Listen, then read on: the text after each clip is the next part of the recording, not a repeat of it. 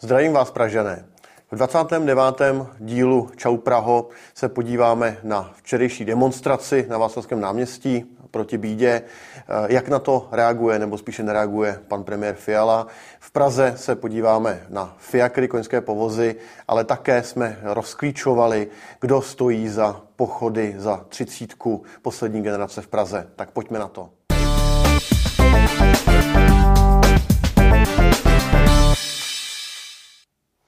Čau Praho, vítám vás u 29. dílu mého politického podcastu o dění v České republice a v Praze. Jako vždy začnu celostátem.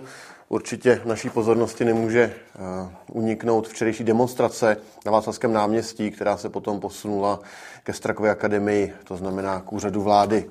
Eh, tisíce lidí jsou nespokojených se současnou vládou a já se jim upřímně řečeno nedivím. Když se podíváte na moje eh, poslední podcasty, tak je to opravdu neuvěřitelný bizár, co ta naše vláda vymýšlí a předvádí.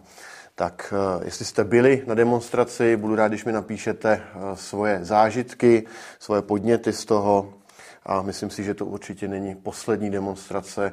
Bohužel vláda je k tomu úplně liknavá. Co se dělo minulý týden? Jurečka oznámil, že eh, bude chtít Ukrajincům dát od příštího roku stejné dávky, jako mají Češi. No, já bych byl rád, aby jsme náš sociální stát, který je velmi štědrý a velmi velmi bohatý k těm lidem, kterým se třeba v tuto chvíli nedaří, tak aby jsme to eh, zachránili a udrželi pouze pro náš národ, pro Čechy, kteří se tady narodili a pracovali a třeba se dostali do nějaké situace. K tomu máme institut eh, občanství. Eh, Ukrajinci můžou žádat do budoucna o občanství podle standardních regulí a pak se začlenit do našeho sociálního státu. Takže já musím říct, že s tím nápadem příkladem, pane Jurečky, aby Ukrajinci mohli od příštího roku čerpat všechny sociální dávky, stejně jako Češi. Já vůbec nesouhlasím. Nevím, jak vy, řekněte mi to. Tady glosa seznam zprávy. Vláda ponižuje starosty, nemůže se divit jejich steku.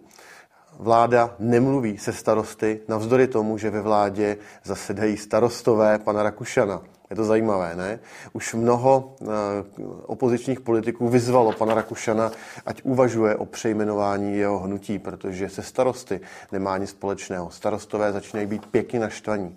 Zavírání pošt, rušení finančních úřadů uh, a tak dále a tak dále. Jo? Takže starostové jsou naštvaní. Další článek seznam zprávy, překvapivý, radikálně šetřící Češi posílají zemi do problémů. V tom článku, když se podíváte, tak spousta odborníků, kteří fandí vládě, eh, spolupracují s vládou, jsou třeba i součástí rozpočtového, rozpočtové rady vlády, tak tady komentují, že vlastně za současnou krizi a za to, co nás čeká, můžou sami Češi, že šetří. No tak já bych řekl, že za to hlavně může naše vláda a Češi šetří, protože samozřejmě se bojí, co bude, protože naše vláda nekomunikuje, neříká, co bude dělat, vypouští nějaké zmatené balónky, které potom dementuje, že bude zvyšovat daně, pak zase nebude zvyšovat daně eh, a tak dále. Takže Češi šetří a není se čemu divit.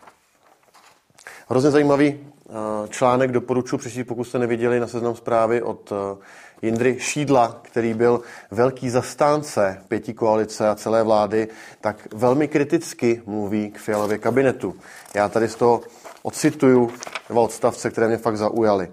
On tady vysvětluje, když vláda něco říká, co to vlastně znamená. Takže když vláda říká, máme připraven podrobný a propracovaný plán od ekonomických expertů a během prvního roku naší vlády dokážeme snížit deficit státního rozpočtu jen na výdajové straně o 100 miliard korun, tak to znamená reálně. Vůbec netušíme, co budeme dělat. Všichni víme, že se to jen uškrtat nedá, ale lidé to od nás chtějí slyšet. Štíhlý, moderní, přívětivý, ale fungující stát, prostě všechny tyhle keci, co vedeme od roku 1992. Další. Rozhodně nebudeme zvyšovat daně, to je slib, který nehodláme za každou cenu porušit. Co to znamená reálně? Nakonec samozřejmě budeme zvednout, muset zvednout daně. Zkusíme na začátku říct, že situace je ještě mnohem horší, než jsme čekali, tak rok s tím vystačíme a kdo ví, jestli pak ještě budeme vůbec vládnout. Tak to bych řekl, že je celkem pravdivý slovníček naší současné vlády. Doporučuji přečíst glosu Jindřicha Šídla na seznam zprávy. A co na to pan premiér Fiala? Pan premiér Fiala, to mě dostalo úplně nejvíc. Pan premiér Fiala odjel na desetidenní cestu do Ázie hledat protiváhu proti čínské dominanci. Takže pan premiér Fiala má asi pocit, že v České republice funguje všechno na jedničku a jede pomáhat léčit světové problémy a boj s Čínou. Neuvěřitelné. Místo, aby se tady staral o demonstraci, o to, že byly desítky tisíc lidí včera na Václavském náměstí a pochodovali Prahou proti bídě, tak pan premiér jede do Číny na deset dnů bojovat proti Číně dnešního rána článek Fiala dorazil na Filipíny, setká se s prezidentem i místními podnikateli. No, já bych doporučil, aby se pan pre- premiér setkal hlavně s podnikateli České republiky, kteří dneska trpí a musí propouštět. Jediné, co na tom pozitivní, tak z minulého týdnu průzkum Česká televize uvedla, že hnutí ANO má dneska 34,5%, což je nejvíc za poslední roky.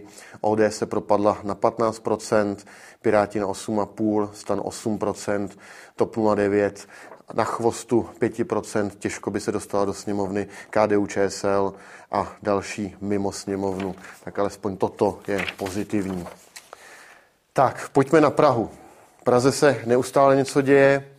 Určitě jste zaznamenali, já jsem o tom i mluvil v minulých dílech, demonstrace proti 30, takzvaná poslední generace.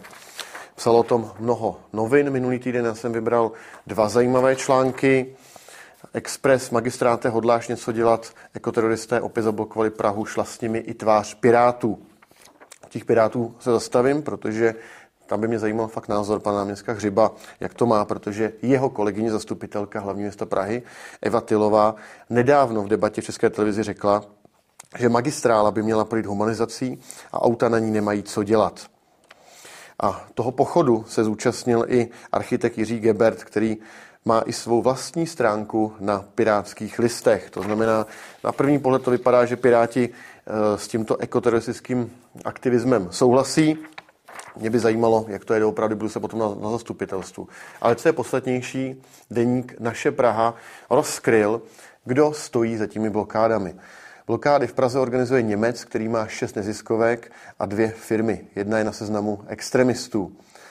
Ten Němec se jmenuje s exotickým jménem Kai Arne Springorum má šest neziskovek v České republice, které jsou takové ty franšízy těch radikálních hnutí eh, a, a, a aktivist, aktivistů eh, ze západní Evropy. Takže dokonce ještě nám to tady organizuje německý ekologický aktivista. Můžeme se jenom domnívat, z čeho je placen. Já jsem minulý týden se zástupci iniciativy Poslední generace pro třicítku v Praze měl schůzku, já jsem si je vyslechl a já jsem jasně řekl, že se hnutí ANO s nimi bude reálně bavit o tom, kde třicítku zavést nebo nezavést, až ukončí tuto nátlakovou akci. Protože není možné, aby tady desítky lidí vydírali celou Prahu, blokovali dopravu a Praha ustoupila. I kdyby jejich přání bylo sebevíc lepší, tak ta forma toho nátlaku je naprosto nepřiměřená, naprosto neúměrná. Není možné tomu vyhovět. Vemte si, že na Václavském náměstí byly desítky tisíc, možná stovky tisíc lidí včera a vládě je to úplně jedno. A tady by v Praze politici pro desítky lidí, kteří denně blokují magistrálu nebo naše tahy, měli něco udělat. Tak já říkám ne. Já říkám, až ukončíte tyto nátlakové protesty, sedneme ke stolu, budeme se bavit. Tak, Další článek z Blesku, tahanice kolem železničního mostu na Výtoni, jak to s ním bude, jasno by mělo být nejpozději koncem roku. Já už jsem o tom mluvil hodně v minulých podcastech, byl jsem i u petice, která má dneska asi 15 000 podpisů proti tomu, aby se ten most boural. Připomeňme, že ministerstvo dopravy pod eh, panem Kupkou z ODS ho chce zbourat, tento železniční most eh, z období páry z roku 1901 a postavit tam moderní nový most. Já jsem proti eh, s 15 tisíci lidmi, možná, že z více z Prahy, kteří podepsali petici. Na zastupitelstvu minulý měsíc jsme se shodli na tom, že je to i vůle celé Prahy a že se má soulat pracovní schůzka s panem ministrem, se zprávou železnic a jednat o tom. Do dneška se nic nestalo. Takže minulý týden došly nervy iniciátorům petice, já si nedivím, poslali další otevřený dopis ministrovi Kupkovi. Uvidíme, jestli se něco bude dít, já na to určitě dohlédnu. Asi vám neuteklo minulý týden zpráva, že žhář podpálil stáje na Císařském ostrově, kde zemřelo 8 koní, dva poníci. Je to velmi smutná zpráva. Jediné, co je na tom pozitivní, že žáře policie zatkla a dneska už je ve vazbě a jsem za to rád. Není to první případ, kdy hořeli v Praze stáje. U koní ještě chvilku zůstanu a zastavím se u fiakru. To jsou koňské povozy na Staroměstském náměstí, něco, co si myslím, že k Praze patří. A mě by zajímal i váš názor potom do komentářů, co si o to myslíte vy, jestli fiakry eh, zachovat v Praze, anebo je zrušit.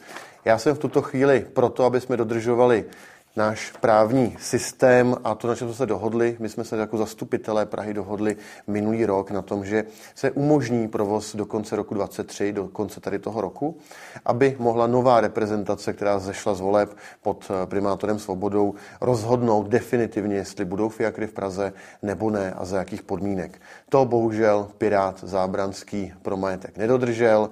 On uh, upravil tržní řád tak, že vlastně eh, ten provoz fiakrů nepovolil nepovoluje. Nicméně oni mají platnou nájemní smlouvu, takže teďka do ulic vyjeli a možná, že z toho bude nějaký spor, jestli teda na to nárok mají nebo ne.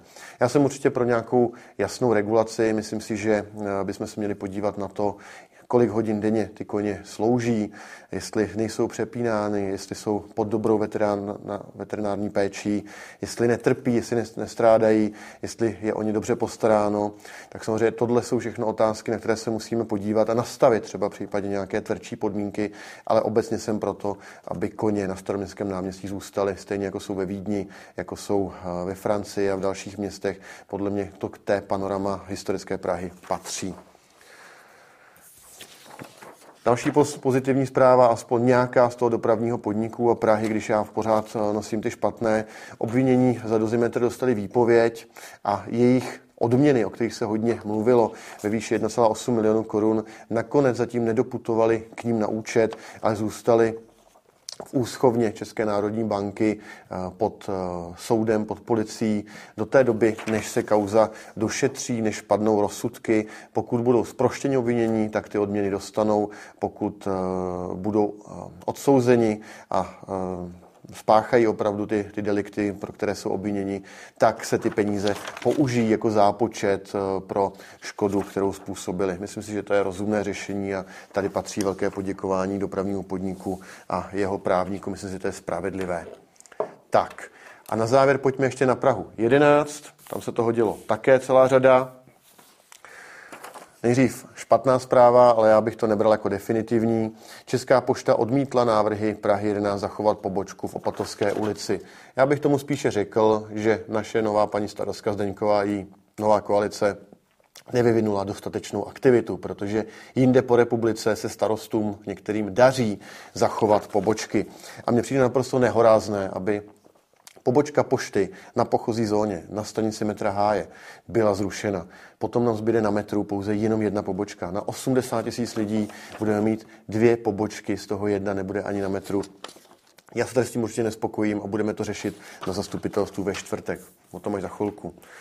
Co mě šokovalo, tak článek z minulého týdne ohledně opravy eh, lávky na hájích, takzvané otíkové lávky. Místo betonu písek oprava otíkové lávky bude o 9,5 milionu dražší a také se prodlouží doba realizace, má být otevřena až v říjnu. To neuvěřitelné. Vemte si, že ta lávka eh, bude stát dohromady asi 40 nebo přes 40 milionů korun, 30 milionů základ, 9,5 milionů korun více práce.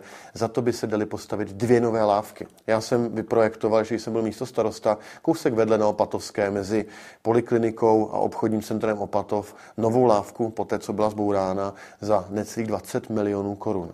A my tady budeme za opravu, pouze opravu otíkové lávky dávat 40 milionů korun. Já se budu ptát na zastupitelstvu, kdo za to může a kdo za to nese odpovědnost a budu to chtít vyšetřit, protože protože tohle je něco naprosto nehorázného. Hnutí pro Prahu 11 Piráty nám slibovali, že eh, budou dělat všechno transparentně, slušně. První zakázka, kterou dělají, tak je předražená o 9,5 milionů korun a to nevíme, jestli to je ještě finále. Na sociálních sítích to vře. Možná si vzpomenete i na fotku pana náměstka Hřiba pro dopravu, který se tam chlubil, když se zahajovala eh, ta lávka. Oblíkl se jako ten otík z toho známého filmu a chlubil se, že jeho kolegové Piráti spustili a připravili tuto rekonstrukci. Tak já se budu ptát i pana náměstka Hřiba, jestli je spokojen s více pracemi 9,5 milionů korun a nebude s nimi nic dělat, tak já to budu řešit tady na magistrátu, protože většinu peněz na opravu jde z magistrátních peněz, z dotací. Takže by mě zajímal i názor pana náměstka Hřiba.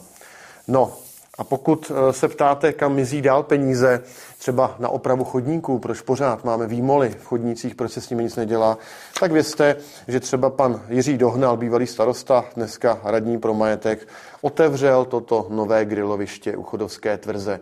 Je to jistě bohulibý projekt, ale představte si, že tohle stojí milion korun. Víceméně za milion korun postavil veřejné griloviště na, u parku Prochorské tvrzi pro pár občanů, kteří tam možná budou grilovat. Pojďte se, jak smutně tam stojí v dešti. Já jsem za to samozřejmě rád, ale myslím si, že bychom potřebovali ty peníze dávat do něčeho jiného. Potom, až budeme opraveny všechny chodníky, naše školky, školy, parky, tak pak dělejme takovéto náročné, drahé projekty, které se budují třeba v centrálních částech města, kde mají zámkovou dlažbu a opraveny všechny chodníky, ne na jižním městě. Myslete hlavou, prosím, naši radní. Peníze potřebujeme šetřit a dávat do věcí, kde jsou potřeba. I proto bych vás chtěl pozvat teďka ve čtvrtek 24. na zastupitelstvo Prahy 11 v KC Zahrada, Malenická ulice, Kulturní centrum Zahrada. Bude tam nabitý program, my tam budeme navrhovat snížení daně z movitosti, prodloužení pohotovosti, eh, zachránění eh, pošty na Opatovské a celou řadu dalších věcí. Budu rád, když dorazíte, když nebudete moct dorazit, aspoň si to puste nebo mě sledujte na sociálních sítích, budu o tom informovat. To je pro dnešek vše. Já budu strašně rád za vaše komentáře. Píšete mi jich celou řadu. Já se snažím vždycky odpovídat. Pište mi, co by vás zajímalo, čemu se mám věnovat. Na všechno odpovím a těším se zase za týden na viděnou.